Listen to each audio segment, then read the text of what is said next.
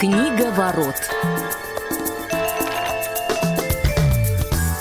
Добрый день, уважаемые радиослушатели. В эфире программа «Книговорот». У микрофона Василий Дрожин. Я рад приветствовать своих постоянных соведущих Глеба Новоселова. Глеб, здравствуй.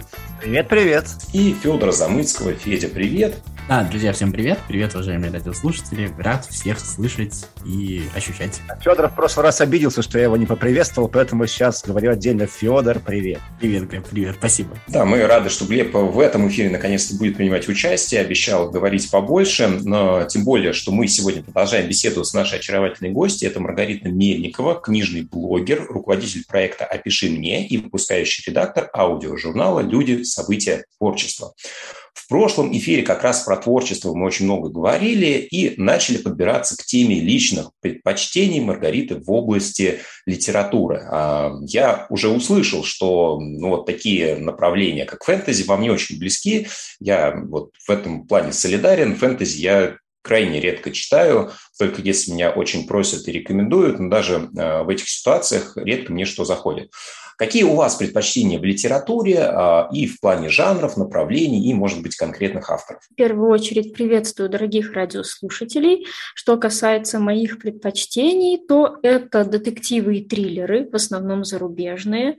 Также очень много читаю научно-популярной литературы, социальная фантастика, антиутопия, современная проза, кроме любовных романов – и в основном, если речь идет о современной прозе, то это проза зарубежная, и даже я бы сузила границы, американская.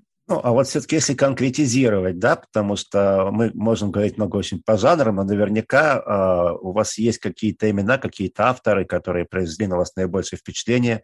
На чем вы выросли и на чем вы растете сейчас? Вот на чем я выросла, вопрос очень непростой, потому что моя читательская потому что мой читательский путь начался очень поздно, чуть ли не в 20 лет. Дело в том, что у меня в детстве и в подростковом возрасте не было возможности самостоятельно читать книги. Я училась в самой обычной школе среди зрячих детей, и я до 17 лет не знала шрифт Брайля. И все, что я когда-либо читала, то есть ту письменную информацию, которую я когда-либо получала, это та информация, которая читалась мне родителями, бабушками или другими родственниками. Иными словами, сама я доступа к книгам не имела. Аудиокассеты у меня были, но их были буквально считанные единицы, 3-4 кассеты со сказками, затем уже в старших классах несколько кассет, там Евгений Онегин, Глория от ума, Мертвые души, помню, были, и вроде бы все, этим список ограничивался. Читали мне в основном то, что нужно было по учебе, учебники, дальше то, что задавалось по школьной программе в рамках литературы, ну и из дополнительного, если что-то удавалось урвать, то это был просто праздник. Если у родителей, особенно у папы, было побольше свободного времени, он мог мне что-то почитать помимо школьной программы, допустим, энциклопедия, энциклопедия аномальных явлений, какая-то такая была странная книжица.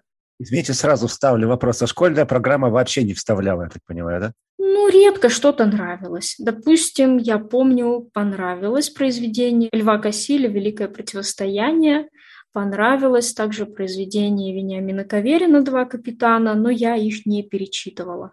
Вот по поводу второго я с вами прямо абсолютно солидарен с детством. Один из моих любимейших романов. Я тогда зацеплюсь немножечко за вот ответ на предыдущий вопрос. Вы сказали то, что не любите любовные романы, при всем при этом ну, есть такой некий э, когнитивный диссонанс. Э, вы нам все-таки для вот э, передачи, для подготовки прислали пять отрывков, и это практически все были так или иначе любовные стихи. А что вот тогда вот в таком виде не устраивает в любовных любовных романах, и ну, если вы не в любовных романах, как вообще себе представляете какую-то идеальную литературу о любви? Вообще есть что-то, какой-то положительный пример? Отвечу немного с юмором. Не люблю читать о чужой любви, люблю писать о своей. Вот так. Какие для меня идеальные любовные истории, романы? Слушайте, сложно сказать, никогда об этом не задумывалась. Понятно, что в каждом сильном произведении или почти в каждом будет любовная линия.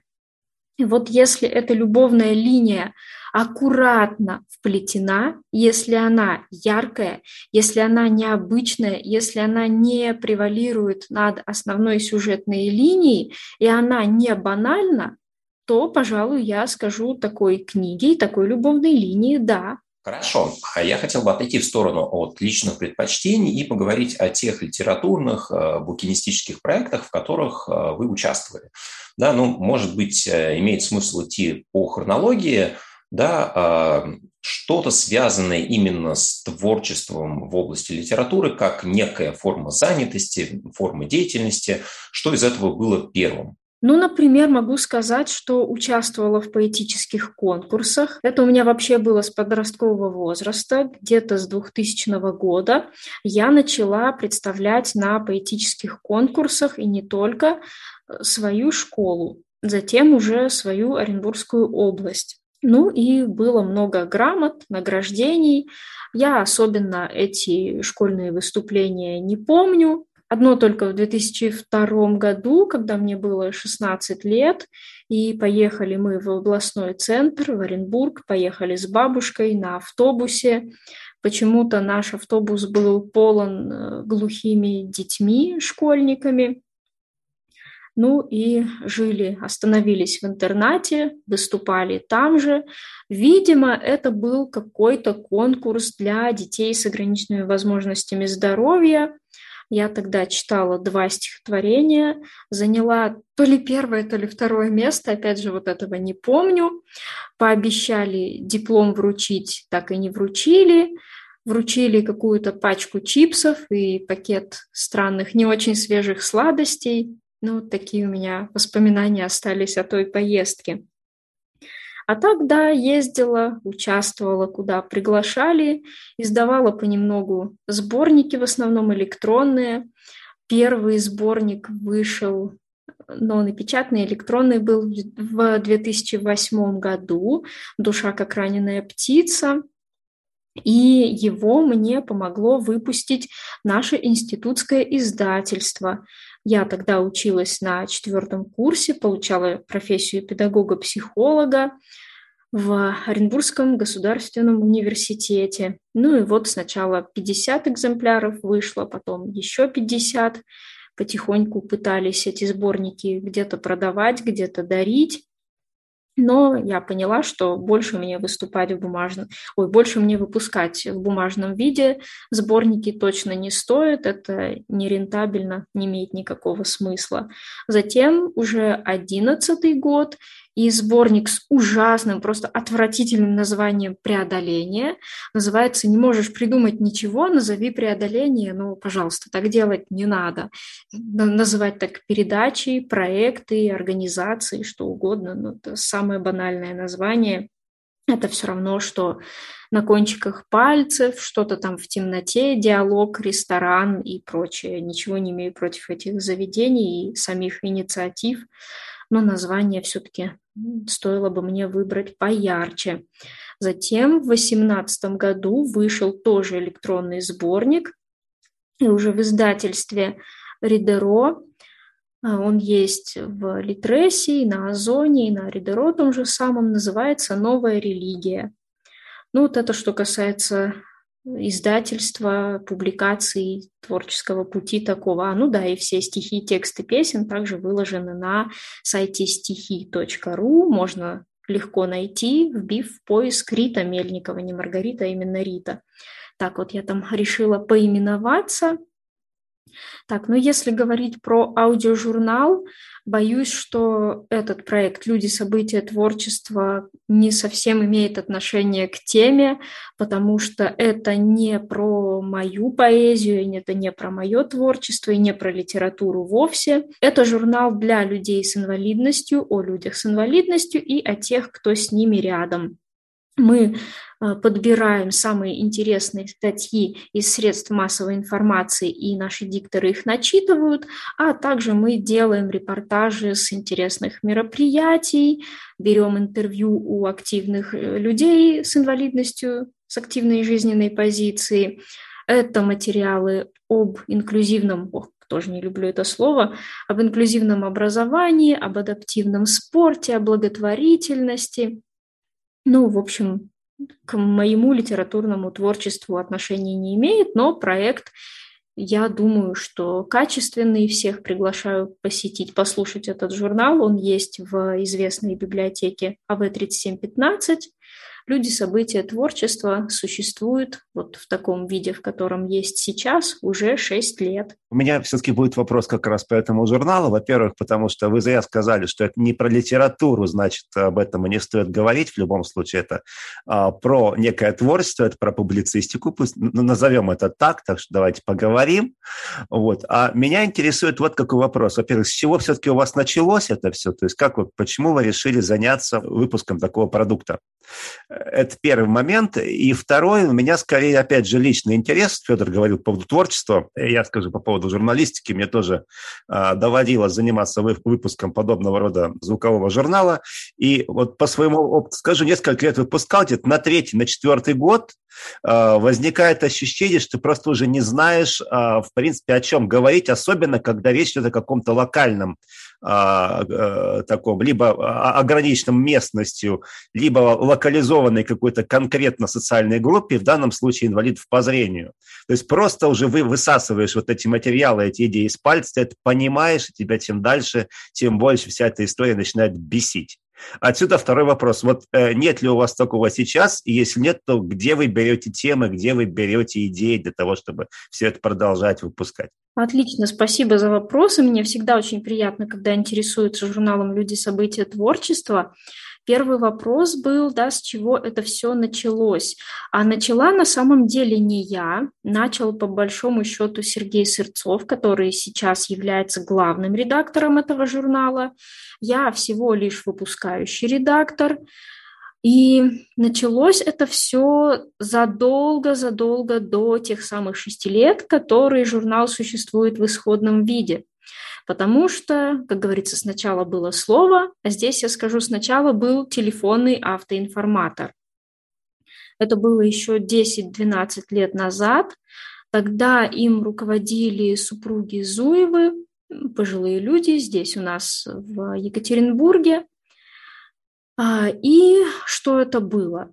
Телефонный автоинформатор, то есть ты набираешь номер местный и получаешь информацию предзаписанную, аудиофайлы в телефон, ну, при телефонном звонке. То есть прослушиваешь, если нужно перемотать файл, то нажимаешь, набираешь определенные клавиши, если нужно пропустить трек, тоже набираешь определенные клавиши.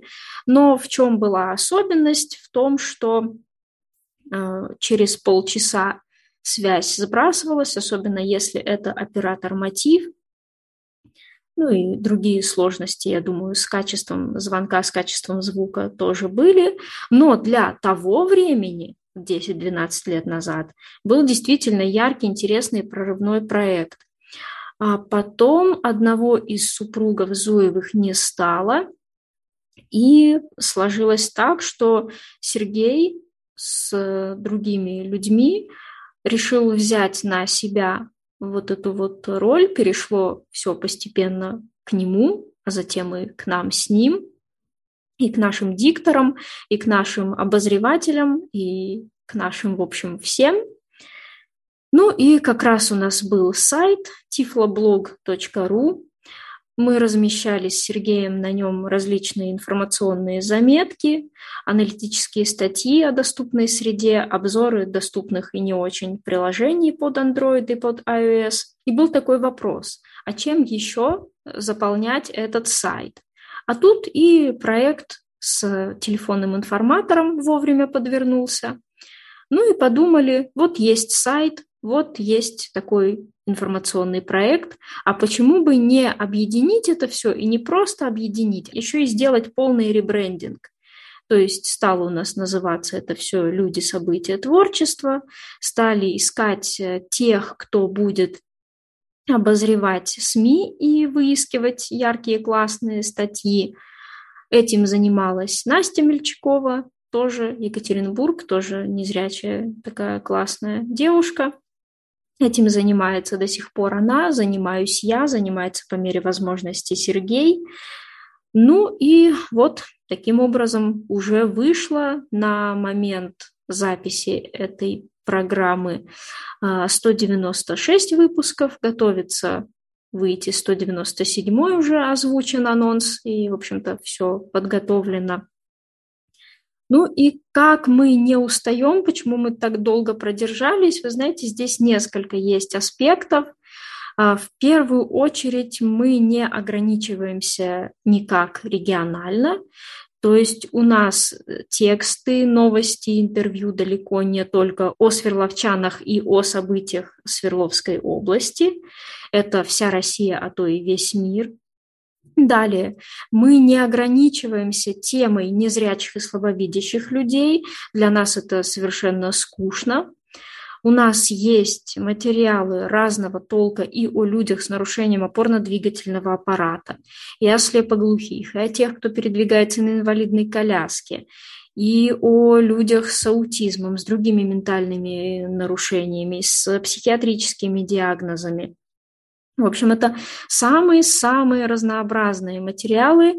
И также, допустим, если говорить про интервью, но интересные собеседники, гости, которых мы бы могли позвать на интервью, никогда не иссякают. Потому что это, опять же, далеко не только незрячие люди и те, кто имеют к ним отношение. У нас, например, в гостях была Ольга Зыкова, Ольга, а, мама девочки Саши, девочки с синдромом Дауна и руководитель, ну, на тот момент, благотворительного фонда в Тюмени. Это фонд поддержки семей и детей с синдромом Дауна. Также у нас была в гостях руководительница проекта «Окрыленные мечтой» Дарья Кузнецова. Это девушка, которая передвигается на инвалидной коляске, и она проводила фотосессии в разных городах в этих фотосессиях участвовали девушки именно на инвалидных колясках, и там была тема ангелов, тема крыльев, красоты, вдохновения, ну, вот этого всего. Также очень интересный был гость Александр Сидоренко. Он транскрибатор и субтитровщик, и стенографист. Он создает субтитры для глухих людей а субтитры для глухих людей очень сильно отличаются от обычных субтитров. Ну и другие гости, тут можно говорить много и долго. Ну и да, также обзоры приложений, приложения появляются новые, появляются новые сервисы. Эта тема тоже не иссякающая. Допустим, недавно вышел обзор приложения Сбермаркет под iOS. Скоро выйдет обзор, я тоже подготовила на приложение онлайн-кинотеатра Netflix, очень известного в зарубежных странах, но, к сожалению, не столь популярного в России. Ну и какие-то аналитические заметки об адаптивном спорте, об образовании, о трудоустройстве. Я думаю, эти вопросы ну, пока вечные, к сожалению, вечные уж или не к сожалению, не знаю. Но интересные мероприятия, пока мы живы, пока активны, и пока нам хочется где-то бывать, куда-то ездить, мы стремимся все это делать. Ну и поток событий ведь не прекращается, поэтому и наши люди события творчества живут, надеюсь, еще долго будут жить. И знаете, какой еще в завершении этой темы, ну, по крайней мере, ответа на этот вопрос – раскрою какой секрет, что мы не стремимся выходить с определенной периодичностью. На нас ничто не давит в этом плане. Мы раньше выходили раз в неделю, но потом задались вопросом, а зачем мы это делаем? А почему бы нам не выходить редко, но метко? Не выходить, пока у нас не наберутся качественные материалы. Пусть это будет раз в месяц, два раза в месяц, но мы выходим только тогда, когда чувствуем в эту потребность и когда у нас готовы классные материалы, те, что людям не стыдно показать, за которые самим не стыдно. В завершении э, второй части нашей беседы, э, Маргарита, хотелось э, проиллюстрировать еще одно произведение на ваш выбор. Я предлагаю дорогим радиослушателям обратить внимание на стихотворение «Король». Оно самое новое. Оно родилось у меня, когда я наводила порядок в своей квартире. Я устроила себе такую небольшую тишину, решила не читать во время приборки никаких книг, не смотреть сериалов. И в тишине ко мне нередко приходит вдохновение, ну вот так появилось стихотворение «Король». Зеро помножено на ноль на ноль поделено. В плену безумия король у бездны ищет дно. Король беснуется, как зверь, как недобитый волк. Глядит он в бездну? Нет, теперь она глядит в него. Она любезна, бездна та, и даст ему приют, где тьмою правит темнота, безмолвные поют — Ничто, сокрытое ничем, стремится в никуда, Ни праведных, ни палачей, ни Божьего суда. Толпа кричит «Дурак! Чудак!» вдогонку королю.